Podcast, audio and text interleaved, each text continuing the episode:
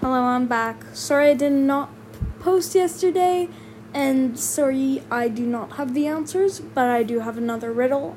Just keep your answers in your head because I'm gonna be I am going to be doing an answers episode right after this one.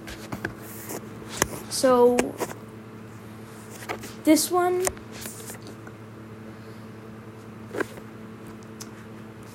might be a bit harder. It's a bit of a classic, but it may or may not have a twist on it.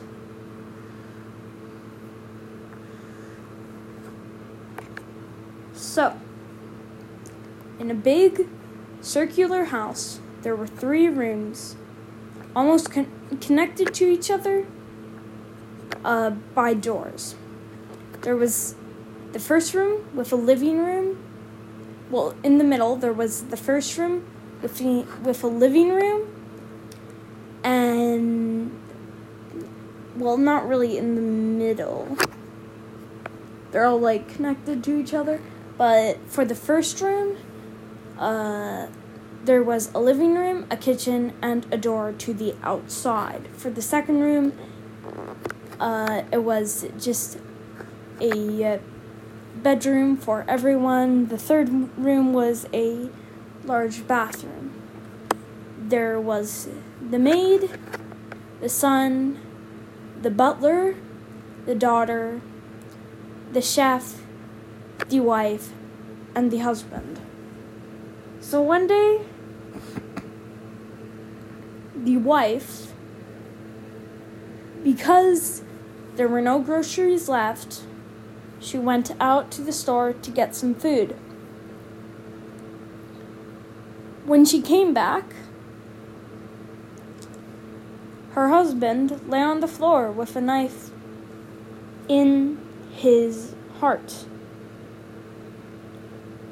Clearly, he had been directly stabbed from the front with a hand holding him down so he couldn't struggle enough to get away.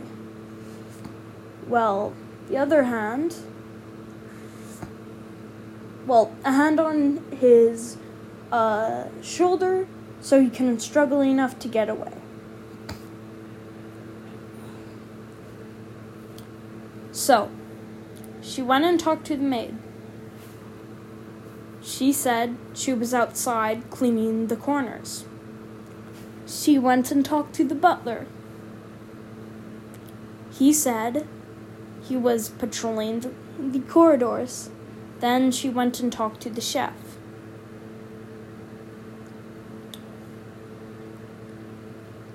And the chef happened to say that he was preparing dinner. Then she went and talked to her daughter. Her daughter was lying in her bed, uh, reading a book. And she said that she was just reading the whole time and she didn't notice if her brother left the room.